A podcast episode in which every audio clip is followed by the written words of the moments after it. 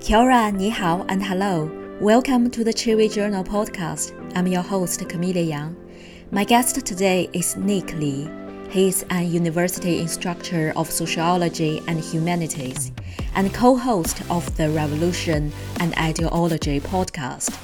In today's show, we talk about the revolution, ideology, cyber anarchism, and network state. I hope you enjoy this episode. Welcome to the show, Nick. Thanks for having me.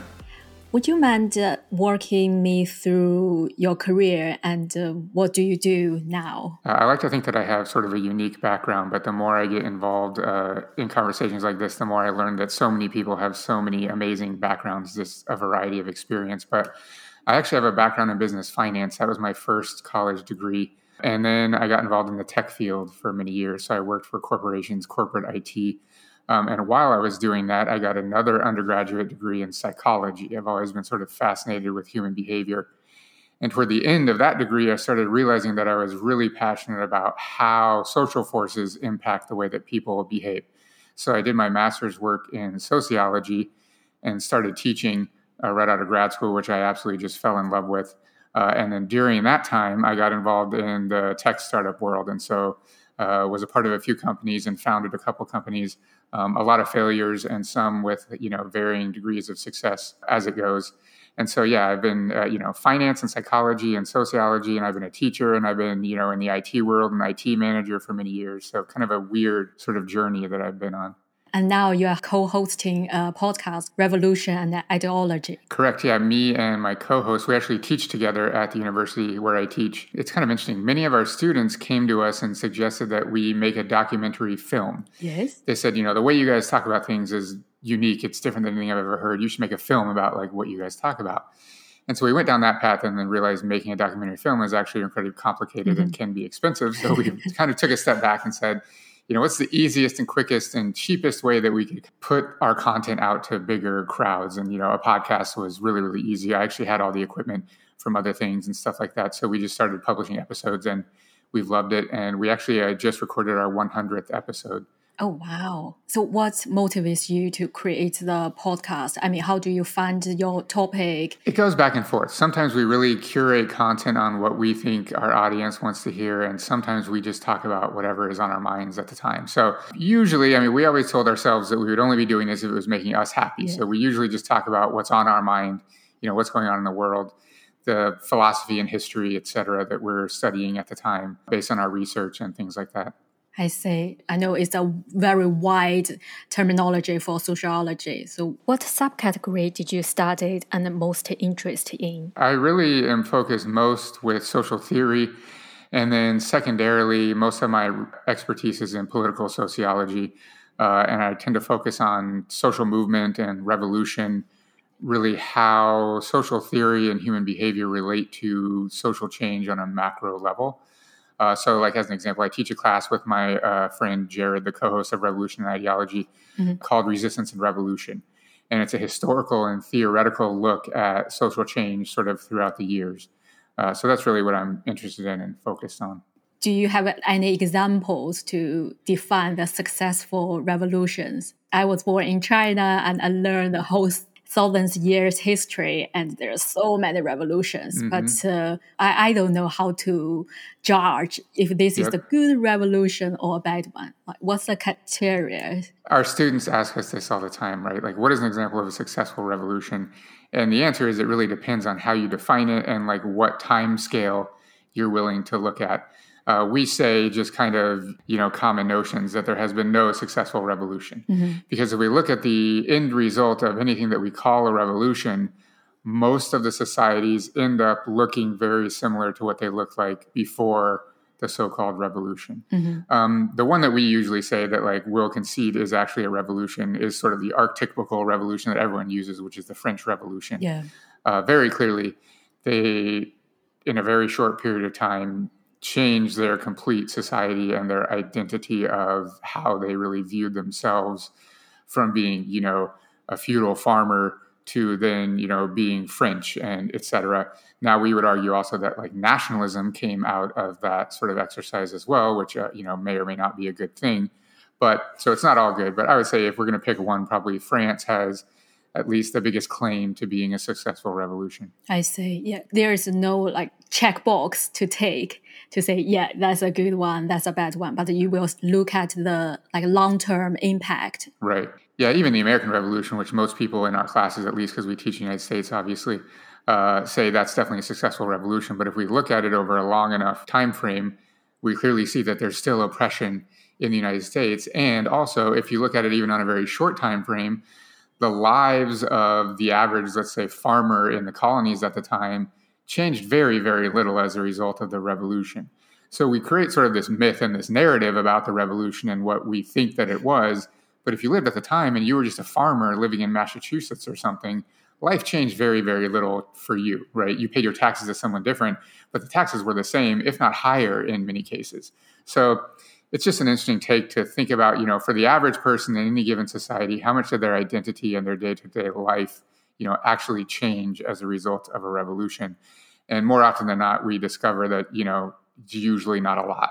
Mm-hmm. I come across your work from um, Balaji's 1729.com. Yep. And you mentioned the a couple of episodes to respond to his network state and network uni. And you mentioned the cyber anarchism. Yeah. So this is something I've been interested in lately as a result of my background in like kind of different spheres is how emerging technology could be used to really challenge the status quo and really folk i got into like i think you know many people are now into uh, cryptocurrency and things like that, blockchain technology, uh, and it just lately has been occurring to me how you know beyond just being a cryptocurrency, this could be used to in very specific ways that might challenge the dominance of the state, what I like to call the legacy state, because I think it's probably on its way out. Um, so yeah, I've been thinking in the terms of how can we use technology in ways that challenge the dominance of states? Because I think that we live in a time right now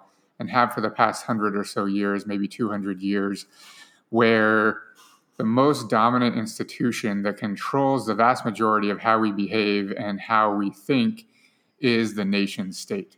It really has proliferated, you know, at this point, every corner of the globe were not that long ago that were you know vast swathes of the globe that weren't dominated by any nation. Uh, but now through enclosure globally over the past two centuries was really the beginning but now it's really uh, ramped up over the past two. There's nowhere really left on the world where that isn't at least under the jurisdiction of some state. Uh, and so there's really interesting work studying how that has happened uh, there's an anthropologist, an anarchist anthropologist by the name of James James C. Scott, and he has a couple of interesting books in this. Uh, one of them is The Art of Not Being Governed, where he analyzes the steppe in China. So the relationship between Mongolia and China and how the Mongolians, who have traditionally lived obviously a nomadic lifestyle outside of the purview of the state, are dealing with China uh, beginning to encroach on their lifestyle, etc. And so he has a bunch of different stories in that book from an anthropo- anthropological perspective of, you know, we often think that people throughout history voluntarily uh, sort of began to live under states for protection and so forth. But mm-hmm. he claims that there are many, many examples throughout history where that's just not true, where people, you know, adamantly resisted becoming uh, under the purview of a nation state, and like that, that is really the history that we should be studying uh, because it challenges the narrative that you know states are good and the social contract and we all agree and so forth. That there are many people that don't agree at all that uh, want nothing to do with being members of a nation state. I see. Yeah, you mentioned the Mongolians as an example. It's very interesting because mm-hmm. when I studied the Chinese history, we can see the merge between the Han ethnic group and the Mongols. Completely. Yep. Based on my study, I can see the Han ethnic group heavily impact their lifestyle. A lot of Mongols they choose to become the residents. They settle down. They are not doing their nomad lifestyle anymore. I mean, is that the preference for people, not not uh, walking around this kind of lifestyle? Is it sort of natural that people want a sedentary lifestyle? Yeah. I mean, I guess we would have to ask the people that are you know actively resisting that lifestyle they would say no mm-hmm. it's also interesting to think of that for hundreds of thousands of years human beings lived across the globe in nomadic lifestyles that it's only very, very recently, relatively on like a human historical scale, that we begin to live sedentary lifestyles. Now, some people argue, well, that's a huge benefit to us mm-hmm. as human beings because we have time to, I mean, A, we can survive more easily and life, life expectancy uh, lifespans increase and we have time for art and music and culture, et cetera. But on the other side of the coin, many people say, you know, it's terrible for our physical health. And, I mean, even our mental health and our our social relationships and so forth. That we are much healthier when we were in smaller communities that were at least somewhat nomadic, uh, if not, you know, horticultural and pastoral, who still moved a little bit without being completely sedentary. So it really depends on, I think, how you value you know large cities, large settlements, and a sedentary life, which unfortunately many people now, the vast majority of global citizens, value their sedentary life because that's what they're used to, right? They just want to travel and move around uh, in little bite-sized pieces on an airplane. Mm-hmm. Yeah. So how do you define the state? Because the, the concept of country and state is only like 400 years. Yep. It's not that long. Right. Yeah. If you look at the human history. Mm-hmm. Is there a definition for state? Yep, for sure. The most widely used definition comes from actually someone that is uh, really, really used heavily in sociology. He's a political and economic uh, theorist by the name of Max Weber, who lived toward the ends of the 19th and early 20th century. And so he says a state, and I have it here just so I could read word for word. He says, quote, a state is a human community that successfully claims the monopoly of the legitimate use of physical force within a given territory. Note that territory is one of the characteristics of the state. Specifically, at the present time, the right to use physical force is ascribed to other institutions or to individuals only to the extent to which the state permits it. The state is considered the sole source of the right to use violence. Hence, politics for us means striving to share power or striving to influence the distribution of power, either among states or among groups within a state. End quote. So for Weber, and this is like I said, most people agree on this. The state is the organization within any given physical territory that has a monopoly on the use of violence within that territory.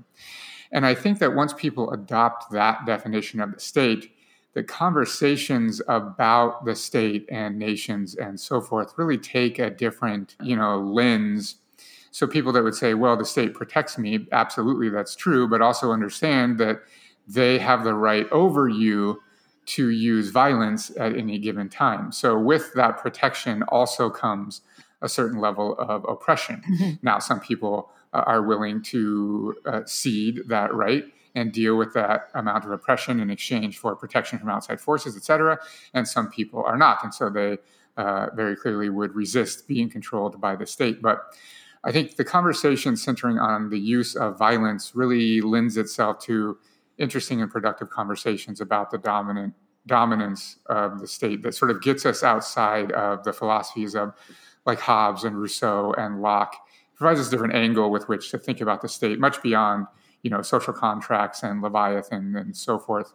Uh, really thinking about this one singular violence. Now, as a result of that, it's not perfect, right? Everything isn't about violence, but when we speak about the state in this way, uh, it, it leads to really interesting outcomes. I think.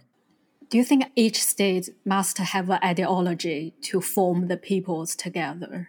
Yes. Uh, I mean, I personally believe this. There are many people that would not, but I think every nation state has its own ideology that is largely a result of, you know, sort of its historical narrative, which is never completely true, right? Every history of every country is somewhat mythological uh, to varying, you know, extents. Some countries might be, uh, you know, the majority mythological, and some countries might not. But regardless, every single country has a mythological narrative.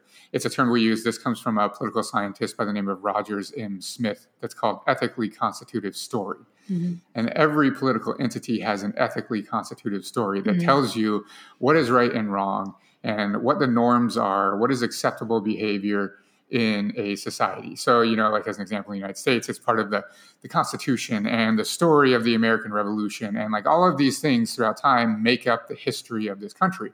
And every country has an ethically constitutive story that informs the ideology of the people that live within its physical uh, territory. Mm. So it informs the way that they think and behave. Now, it could be fully totalitarian, where the citizens of a country only think within the national ideology and really have no thoughts of their own or any you know sort of thinking outside of the box. Or it could be uh, you know less intense where some people internalize some parts of the national ideology and don't internalize others. And there's more you know promotion of free thought and challenging of the status quo and so forth. Though i would argue as uh, time goes on really the space for free thinking is being more and more limited in every country in the world not just the totalitarian regimes that are cliche at this point. So you know even the united states despite what many people would argue uh, you know being the bastion of free thought and freedom of press and so forth uh, we cannot deny the ways in which the ways that we think and behave are limited and controlled by the state. Now i wouldn't argue that it's fully authoritarian and you know that there are secret uh, working camps throughout the country and like et cetera right? We're not at that level but we cannot deny that the state is in various ways controlling the way that we think and behave. Um, that's just a fact.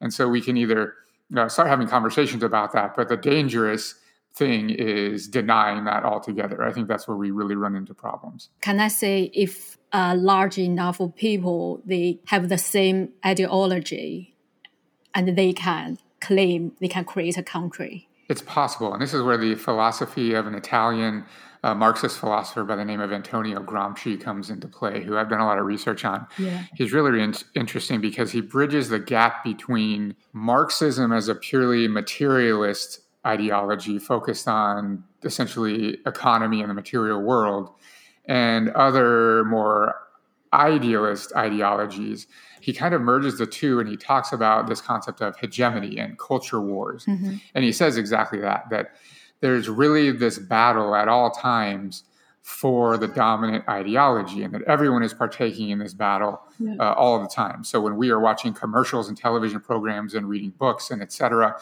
everything that we do that we are being indoctrinated with different ideologies mm-hmm. and that we also are indoctrinating other people with ideologies uh, at any given time even if we're not intentionally doing so and so he says whichever you know sector of society the most people it's not always the numeric majority but in simple terms the group that can get the most people to think in the ways that they think uh, will achieve hegemony over that society, and it will be their ideology that is the dominant ideology. Now, of course, there are very many other factors like you know who controls the military as one example and so forth who controls the uh, media machine and like so forth but uh, that's really gramsci's contribution to thinking about in that way is how does ideology how could it possibly contribute to culture and this concept of culture wars and you know sort of winning the dominant way of thinking and really getting to inform that. I see. It reminds me about the Cultural Revolution conducted by oh, Mao oh, exactly. Zedong. Yeah, it's a ten years.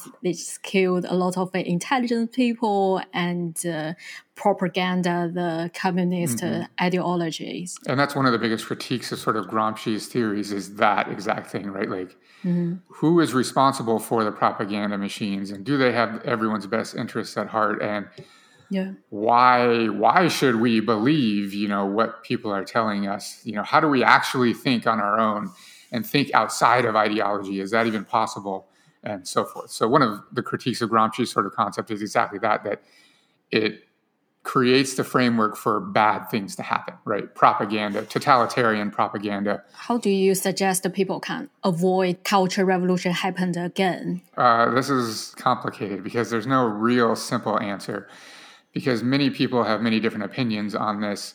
Some people suggest that it's impossible to think outside of ideology, that just an inherent part of our consciousness as human beings is viewing the world through some type of ideology, some perspective. We have to have some lens, some framework mm-hmm. with which to, through which, I suppose, to digest the reality all around us. So for them, there's no escaping ideology uh, whatsoever. Mm. For other thinkers, uh, like Fukuyama is an example, he claims that we are at the end of ideology, that we have surpassed ideology and that we no longer are susceptible to propaganda because now we have achieved a level of understanding where we can identify ideology and identify propaganda, and so that we can see past that and really uh, think on our own.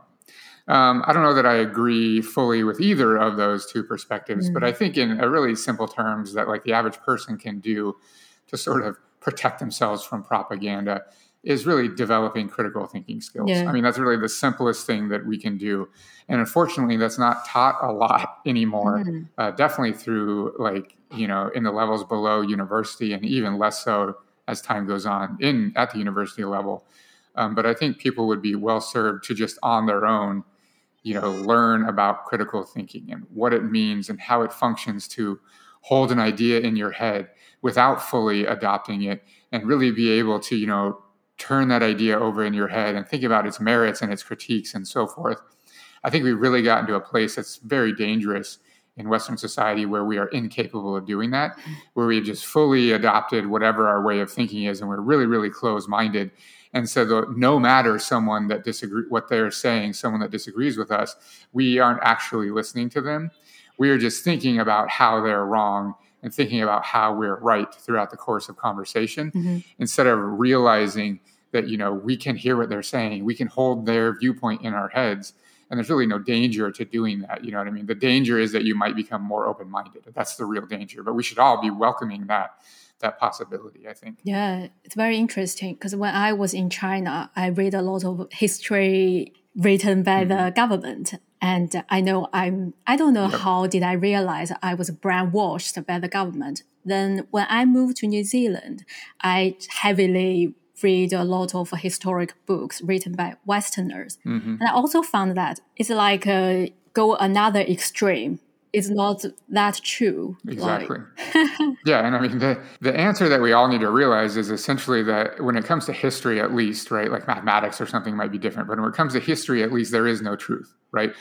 There are extremes, and the truth lies somewhere in the middle of those two extremes, because the two extremes, their history is written with very very specific agendas in mind, right? And so we have to sort of take bits and pieces from the two extremes and put together like some manifestation of truth. Mhm. Uh, but there is no real truth. Uh, it's just impossible to create real historical truth other than uh, I love film director Werner Herzog. And he says the only real truth is sort of the accountant's truth, is what he calls it, where like this event happened on this date. That is real. Anything beyond that Yeah. is a complete fabrication and is a story Yeah. that we can't possibly know, right? So, you know, this ship landed on these shores on this date. That is true. But what those people felt and what they believed and how that impacted, you know, the natives of that physical ter- territory and so forth, right? That's all story that we can only do our best guess at putting together. Yeah. And so he says we either have the accountant's truth or we have stories, and we need to recognize that the sto- the history we're reading is are stories, and it's mythological to some extent, and it always will be. So, how many ideologies or isms exist in in our world? Mm, yeah, that's a good question. Many, I mean, most people would probably argue that there are infinite ideologies, right? Any nuanced combination of any way of behaving and thinking. But I think that we could probably say that there are, you know, a handful or maybe a dozen of really dominant ones that dominate our way of thinking. And I teach a class called Ideology and Isms with Oh, the yeah. co-host of the Revolution in Ideology podcast, Jared. And so we go through, you know, what we believe are the main ones that dominate us, at least in the Western world. And it's things like, you know, capitalism and patriarchy and you know these types of things that really really inform how we think about the world in the united states specifically right individualism and and so on so there's probably a dozen or so dominant ones maybe half a dozen but i mean in all altogether there's probably infinite ones as you know to go back to gramsci for a second as the culture war is playing out you know all of these ideologies combine into be you know an infinite combination and everyone believes uh, to one extent or another in different ones hmm For normal people, is there an escape from the ideology? We are all conditioned by the ideology. Can you see that? Yeah. Um, so there are some interesting uh, there's some interesting work throughout the years in this field. Many people suggest that one potential escape is, is drug use, right? Like psychedelics, et cetera. Yes. So maybe you know by doing shrooms or LSD, we can escape ideology, even if temporarily, to see the world as it might really be, or at least to experience our being, you know, outside of ideology.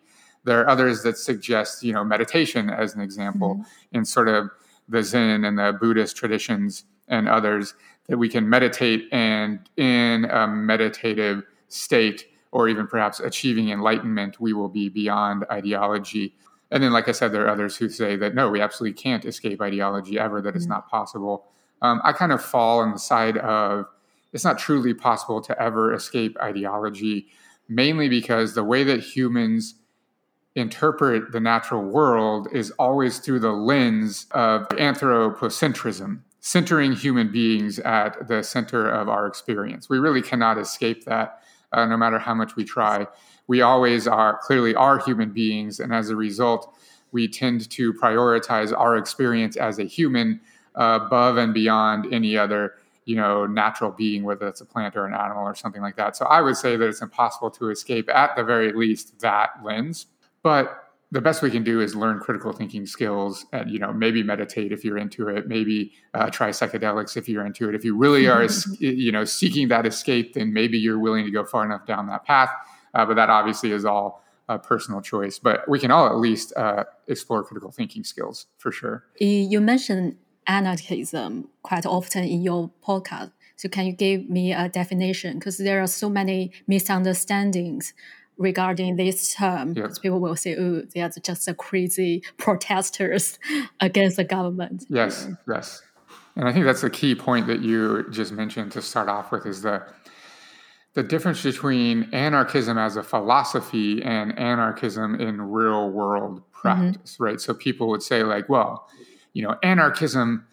is just completely wrong and I don't agree with it because I was at a protest and I saw someone from Antifa throw a bic through a building. Well, okay, but that's fine. But we can't use real world implementations who very clearly, you know, are being implemented by human beings who are imperfect, who may or may not be anarchists, right? We have no idea in real life. We can't judge the philosophy and the theory based on its real world implementations always, right? We have to be, like I said, be able to entertain these ideas separately from the way that they've been implemented in history and perhaps in the present. So we have to be able to think of the root and the origins of anarchist philosophy and what it looks like now and like, you know, modern anarchist thinkers and et cetera, and whether we agree with their ideas instead of just ruling it out completely because we don't like what Antifa is doing as an example, or we don't agree with this commune that we saw in the news at one point, or whatever it might be, right? I mean, anarchism in a nutshell, very, very basically, is the abolishment of involuntary hierarchy, if I can really put it as simple as absolutely possible, right? The abolishment of involuntary oppression. And when you put it in terms like that, it becomes really, really hard for people to disagree with. Now, I won't say that there aren't people who disagree with that. There, there are. You know, some people agree, think that we should have, you know, involuntary oppression and so forth. But really, that's the nuts and bolts, the really motivation and inspiration for all anarchists is the abolishing of involuntary hierarchy and oppression. Um, and then from there, we get into, you know, more nuanced, you know, anarcho-syndicalism and individualist anarchists and anarcho-communists and, you know, etc. There are many, many different yeah. uh, theoretical nuances within anarchist philosophy, but they all agree mm-hmm. at least on that one uh, very minor, uh, simple definition, which is just the abolishment of involuntary hierarchy.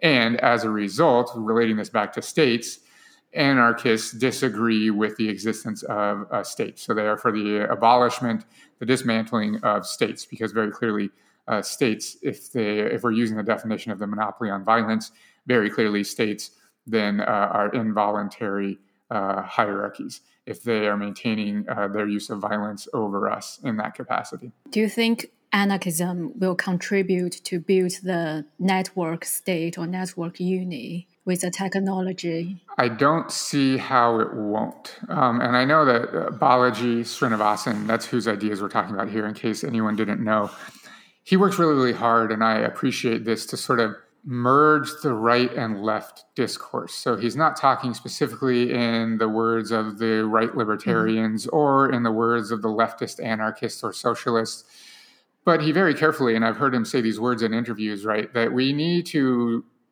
sort of get past the right left sort of paradigm and understand that there are both good and bad parts of both ideologies. And, you know, so maybe the idea, he said this, right, a union from the left where workers get together and have collective bargaining power, that's not so bad. And hey, maybe people on the right, you should understand that there's power there right? That we can have power over our employees and over states and so forth if we can join together. And hey, maybe people on the left, maybe there is something to be said for sort of this idea of the sovereign individual, individual rights and individual freedoms, mm-hmm. et cetera, right? Maybe we shouldn't be driven by the communal interest, that if we focus on individual interests, that that will result in a stronger, stronger community and that we will all be better for it and so forth. So he's really trying to transcend, I think, right left, which I think is important. But saying all that to say, the very clearly anarchism is going to play a role there uh, for sure, as will socialism, as will you know individualism, as will you know right wing ideologies. If we're going to have conversations about dismantling what I believe to be the most dominant social structure that exists right now, which is the nation state, we're going to have to be willing to really entertain and accept ideas all across the political spectrum if we're going to achieve something that is that you know large on that large of a scale we really i mean everything needs to be uh, put on the table and we need to be able to consider and entertain all of the different means and ways of thinking and ideas if we're going to have any success at all i believe yeah do you have a time frame for we're achieving the network unit or network state? Um, I, there are so many uh, variables mm-hmm. that can't be controlled by any individual or even group of people. Um, so I think it's going to have to be a really complex combination of things that unfortunately, in my opinion, you know, I'm not as optimistic as I, as I think Balaji yeah. is. I think that anytime we've seen social change at a drastic scale, that it tends to get worse than before it gets better. Um, so I think that something like you know economic destabilization, political destabilization, you know climate crisis, like all of those things.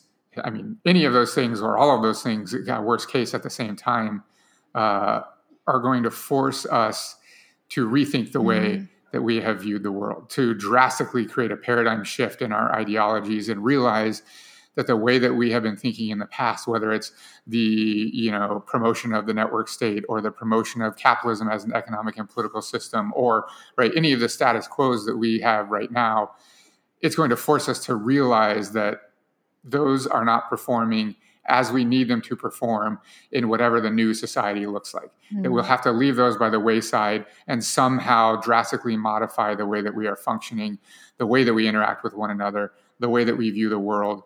So a time frame on that, I don't know. Mm-hmm. Honestly, mm-hmm. it could be in a year, it could be a hundred years. Um, I will say, I think that we get into this really interesting moral debate where if it happens really, really rapidly, it could result in the sort of very short term loss of life. If it happens really, really gradually, well, then it could result in sort of perhaps the same amount of loss of life, but spread out over a longer period. But I personally don't believe that it's going to happen without things getting much, much worse, which unfortunately means that many people are going to lose their lives across the globe uh, throughout the process.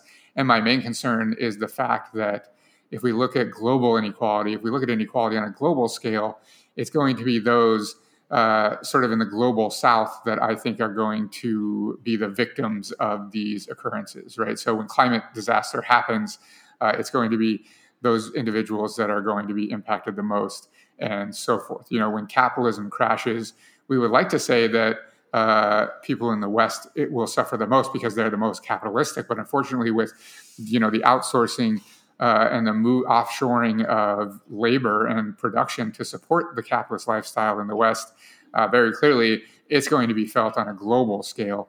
Uh, no one will escape uh, if capitalism starts to uh, collapse. So I know that's pessimistic, um, but I don't see how things get better without them getting at least somewhat worse. But we could be very close to that. Maybe it doesn't have to get that much worse, right?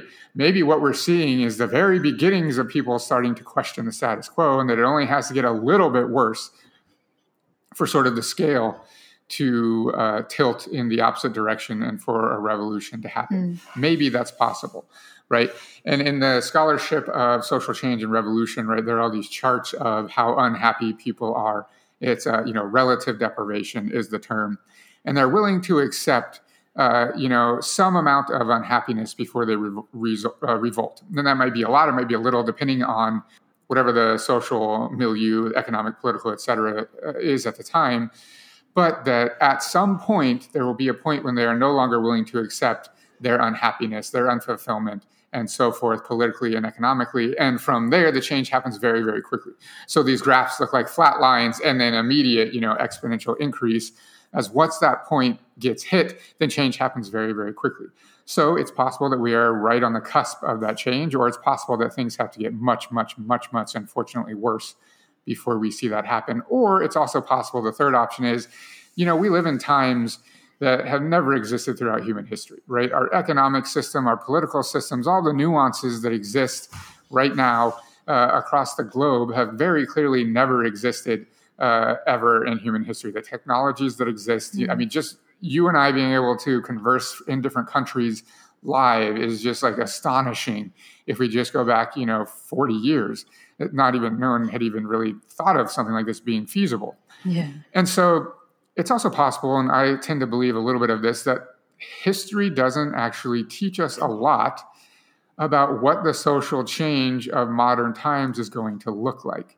Because the social change that has happened throughout history has very clearly existed in a completely different social and economic milieu. The context and the circumstances were very clearly completely different.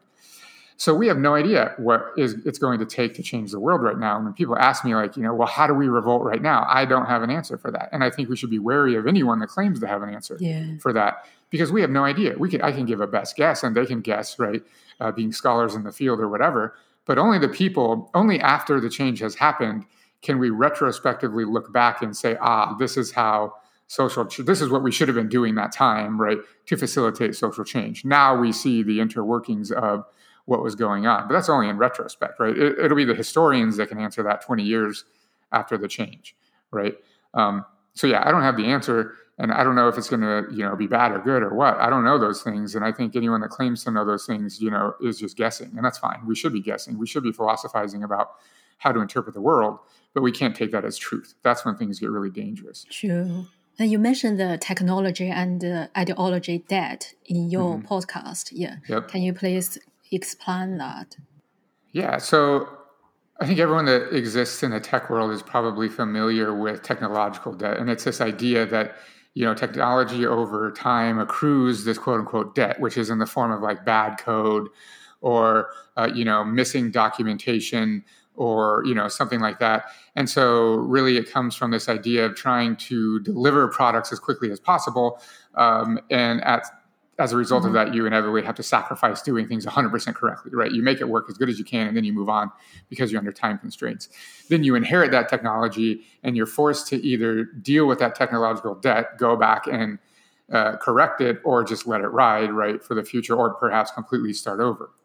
And so I think we really need to be cognizant, relating this to the network state and their network union, how all the technology that exists today is really used, because I think that technology that has been developed underneath this advanced industrial society, either from the get go has been developed to solidify the dominance of the nation state, or very quickly has been co opted by the nation state and used to perpetuate its dominance. Because the vast majority of economic incentives that exist uh, really were incentivizing technology that performs those functions. So I think, and just one example is like Facebook, right? Um, how nowadays that Facebook has really proliferated every aspect of our lives, mm-hmm. well, governments across the globe are really taking an interest in how Facebook is functioning and what they are allowing their users to post and discuss and so forth more and more as time goes on, the government is taking an interest in those things, and Zuckerberg is testifying in front of Congress, and uh, Facebook is, you know, has different yeah, yeah. Uh, uh versions in China and the United States and so forth. In fact, I think it's banned in China now altogether. Uh, so that's a whole other thing, right? And so forth. So, uh, I mean, another example is the internet, and as part of my research, I've read back through like the listservs when the internet was first coming about, and this is really where I, the term cyber anarchism has come from that I've sort of adopted is that the vast majority of those people in the early days were anti establishment, uh, really anti status quo, anti state, the majority of them. Mm. And they really talked a lot about, uh, you know, perhaps naively, how the internet was going to change the world, how it was really going to empower the individual and was going to enable them to both politically and economically challenge the status quo and perhaps lead to the dismantling of nation states and you know political systems across the world and like obviously i'd be remiss to say that that didn't happen to some extent but overwhelmingly the internet very very quickly got shifted into uh, chasing the profit motive and so the technologies that were invented to exist on the internet as a layer really are driven by profit not driven by empowering individuals, not driven by challenging the status quo, right? Not not uh, incentivized and functioning to uh, take down political regimes and so forth. Now, of course, it has been used to varying uh, capacities to do those things, but that's mm-hmm. not the vast majority of how it's used, right? And in fact, we've seen Facebook going back to Facebook. I don't know why I'll pick on to harp on them, but you know, if social change is happening in a specific part of the globe, they very quickly uh, censor any posts surrounding that change, et cetera. We've seen this in Hong Kong. We've seen it in um, Myanmar. We've seen it in examples uh, throughout the globe. Um, and so I say all that to say that I think we're a bit naive if we can if we're just going to say that well we can use existing technology and we can use that as it exists to challenge the state. I think before that happens, we are going to have to do a lot of work to really wrangle that technology out of the hands of the state, the government, and really the profit seekers. Because there's, I don't see any way where we can seek profit, have governments control the technology, and use that technology to challenge the status quo. That just doesn't make sense to me. Mm. So we need to both invent new technologies, probably without profit seeking motives that the state cannot control, which is why. Uh, cryptology and blockchain technology and so forth is so appealing because it is those things and we need we need to incentivize that type of technological development yeah. And we need to begin the really hard work of removing existing technologies from the control of the state and from the control of those that are using it solely for the function of seeking profit mm-hmm. now this is where my pessimism comes in is that that process i believe is not going to happen without violence i don't think that we regain the control of existing technologies from the government, from the military, as an example, from the police, as an example, from the profit seekers, as an example, without violence. I just don't really see how that can be possible. Um, and this is where I differ from many of the people that exist in the technological space, especially as long as governments have control over the infrastructure. That's a really, really important thing. So if a government can turn off the internet at the flip of a switch, then it becomes really, really hard to organize and to use technology that requires the internet to challenge the status quo. And I think we're kidding ourselves if we think that every single country that has uh, widely adopted the internet doesn't have that control. They do. And even if we live in the United States, right, people are like, oh, the United States would never do that. I promise you that the United States government has this control and that it would very, very easily can turn off the switch. Now, of course, there are interesting technologies that individuals can use, and the internet would come back in some capacity fairly quickly, right? And we've seen this uh, across the globe when governments facing revolution have turned off their internet. Uh, people's internet comes back fairly quickly, but it's not as robust, clearly, as the infrastructure that uh, already exists that the big telecom companies are uh, using to operate. And we have to be careful that it's not turned off long enough to completely um, defeat any challenge that the status quo uh, that may have been uh, building. So yeah, really complicated uh, mm, relationships that we're dealing with here. Yeah, I see. Because you know, a lot of um, Western technology company has been banned in China, like Facebook, mm-hmm. Google, and Twitter. And Chinese right. government also launched their own digital currency, and mm-hmm. they probably built up their own blockchain technology. Yes. Yeah.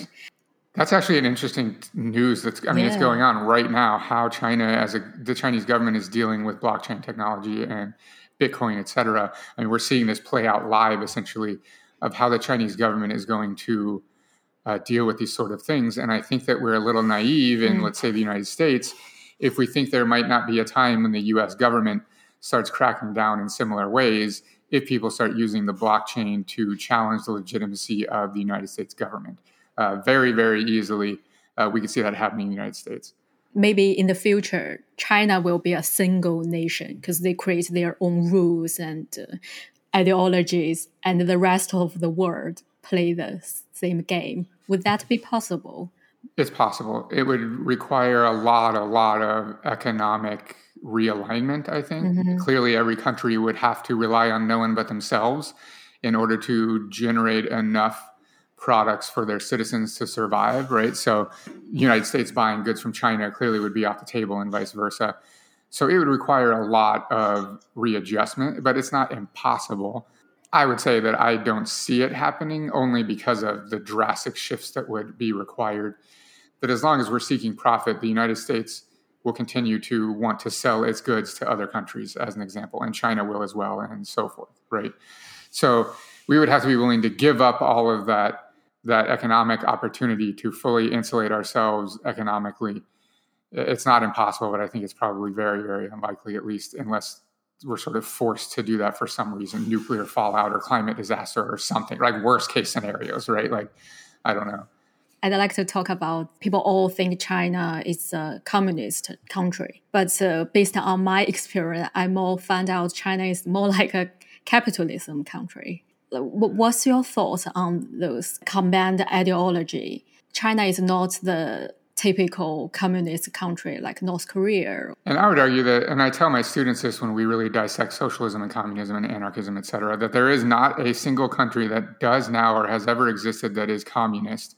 If we're really looking back at the traditional like origins of Marxist theory, right? The theory of like Marx and Lenin, et cetera, Mao, and so forth was really that I guess Marx and Engels less so. They used the term socialism and uh, communism interchangeably. But once we get to Lenin, socialism becomes a very specific jumping off point. It's a transition phase between capitalism to socialism and then on to communism. And so socialism is, you might have heard this term, the dictatorship of the proletariat, where the proletariat has the political power and they use that to implement policies that are aligned with socialist ideology. Then eventually, over time, the state will quote unquote wither away. And once the state withers away, uh, just as one uh, example of what would happen, then we would be in a pure communism, in a wholly communist society very clearly there is like China is not an example, North Korea is not an example, right? The state clearly has not withered away in China. The state very clearly has not withered away in uh, North Korea as an example. And so I think Westerners are quick to label China as communist because all they know is that communism is bad. But they don't know the nuances of communist and socialist theory, where technically uh, China, if we're using original like orthodox marxist and leninist theory technically china is still socialist in that regard. And it's not even really what we would call socialist. It's by no means dictatorship of the proletariat right? It's some very interesting sort of hybrid between like socialism and capitalism and so forth where clearly there is industry and clearly that industry is not fully controlled by the workers. Clearly a nation state exists and clearly that nation state is not fully controlled by the workers and so forth so China is, I think, probably by no definition of the term communist. It's by some definition of the term some version of socialism, and by some definition of the term some version of capitalism. It's this really sort of amalgamation of these different ways of thinking. But if we're just going to base our thinking on Orthodox Marxism and Leninism, it's not communist at all, right? Even though they may themselves may uh, use that terminology to self-identify, it's just not. It just it can't be defined. Uh, as communist if we're using the definition that you know the state ceases to exist and so forth. There are other uh, requirements but that's the main one right that the state no longer exists in any real capacity. So how do you define the ideology of russia? Ah russia is interesting. It was what i i guess we have to say the difference between leninism and stalinism. Like when lenin was leading the country and when stalin was leading the country drastically differ um, it was more socialist when Lenin was leading the country. However, we have to remember that Lenin was trying to implement all of this in the middle of civil war and global warfare. Yeah. So, I mean, I mean, and it's referred to as wartime socialism or wartime communism, where very clearly he wasn't able, for a variety of reasons, to implement all of his theories, right? All of Leninist and Marxist theory in practice because he was dealing with global political and economic circumstances that were largely out of his uh, control. But I would say, and I think most people would agree, that it was sort of more socialist, like more aligned with traditional Marxist thought under Lenin than it was under Stalin. Now, there are people who will like dogmatically defend Stalin and say, you know, he did nothing wrong and it was out of his control. And like, I'm not one of those people. I think Stalin was an atrocious human being. Um, however, uh, he was by far more totalitarian than Lenin was, etc. Um, but that's not to say that even under Stalin's Soviet Union, that it was like fully authoritarian, right? Like, yes, there were gulags and like all of these atrocities mm. that we must admit to, but you know, industrialization was happening really, really quickly, and that's one thing I always point to that even though it had incredible neg- negative consequences for a lot of the population, you know, Stalin oversaw the industrialization of the Soviet Union basically overnight into mm-hmm. a global superpower, uh, which is like, I mean, that's never happened before. Uh, the closest example we could get to is Mao's China, right? And yes, there was famine, but the details of that famine are so much more complicated than most people say. Like Stalin caused the famine. Well, it's not like Stalin sat in a room somewhere and was like, "Okay, guys, this is how we're gonna, you know, step one this, step two this, step three famine." Like that obviously didn't happen. It was such a complex yeah. combination of political and economic factors and global influence uh, in the Soviet Union. Mm. So yes, Stalin was totalitarian. Like I won't ever deny that, but we also have to consider the complexities of the world that he was living in. And so we can't just completely write off uh, Stalin's Soviet Union mm-hmm. As out totalitarian. There's nothing to be learned from that. I think there's a lot that we can learn from that. And Stalin as an individual, we have to take the good and the bad. Yeah, he was a terrible person. He also had some really interesting ideas mm-hmm. that we should probably consider and think through more. And like I said earlier, hold in our minds and be able to turn over and think about and really critique and entertain without, you know, fear that we're going to become a communist or whatever. It's just a mark of an intelligent person is being able to do that. You know what I mean? So there's good and bad uh, for sure, I think. True. The last question What gets you most excited about the future? I'm really, really excited to see how things play out. I think I might be uh, just young enough, and I feel old these days, but I think I might be just young enough to survive to see some really, really impressive uh, social change. Now, I'm hoping that's not in the negative, right? I'm hoping that we can find solutions for the impending climate crisis and so forth. But I'm, you know, I'm really hoping that I can see some really positive things, uh, less inequality and so forth. And I actually mm-hmm. have some faith in the younger generations that they really are thinking differently uh, and so forth. Now, I'm not resting all of my outcomes on that because I think people often fall into the trap of like, well, I'm done here. It's up to the younger generations to like make things happen. Uh, that historically has not gone well. Um, but I see a lot of unique things coming out of the younger generations right now, thinking about things in ways that you know my generation and certainly older generations uh, haven't ever thought of them.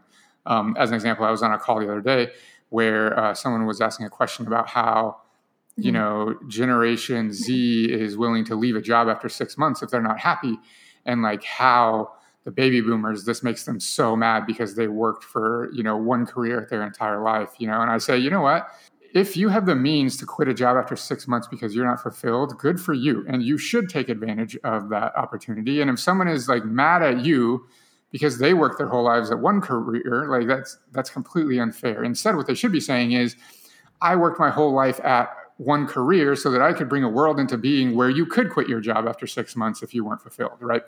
So, very clearly, it's like the time old ideological uh, battles between the old and the new generations. But I really, really like there's a, a philosopher by the name of Guy Debord, he's Italian, uh, and his group uh, was called the Situationalists. And he writes how even the generational perspective is a result of mm-hmm. capitalism that it's this manufactured divide between the old and the young that keeps us focused on fighting with one another instead of realizing how much we have in common and that we should actually be joining forces to fight against the status quo and to achieve equality and to really dismantle the power structures. Yeah. That it's, it's, all completely manufactured. That if we actually stop to think about the old and the, and the young, right, the baby boomers and the Gen Z and et cetera, that we would realize that we have so much more in common than we think, that we live currently in the same world, right? We do uh, like we must all go to the grocery store. We must like we all have to do like 99% of our lives are the same. We've just had different experiences. And that if we really would break down the barrier between young and old, we would realize that these experiences are valuable and that we can learn from one another. We can really, the, the young can learn from the old and vice versa very clearly.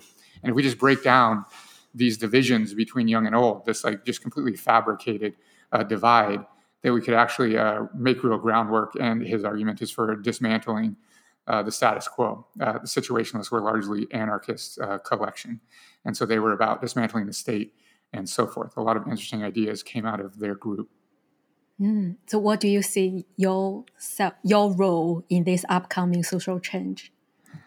You know, I'm really. I mean, it's why I teach and why we start to keep the podcast going. Really, is like hopefully I provide some value in talking about the things that I talk about and telling the stories that I tell and really exploring theory that's out there. You know, giving people terms and frameworks with which to analyze the world if they see fit, um, and so forth. Really, just being an educator and having conversations that inform people.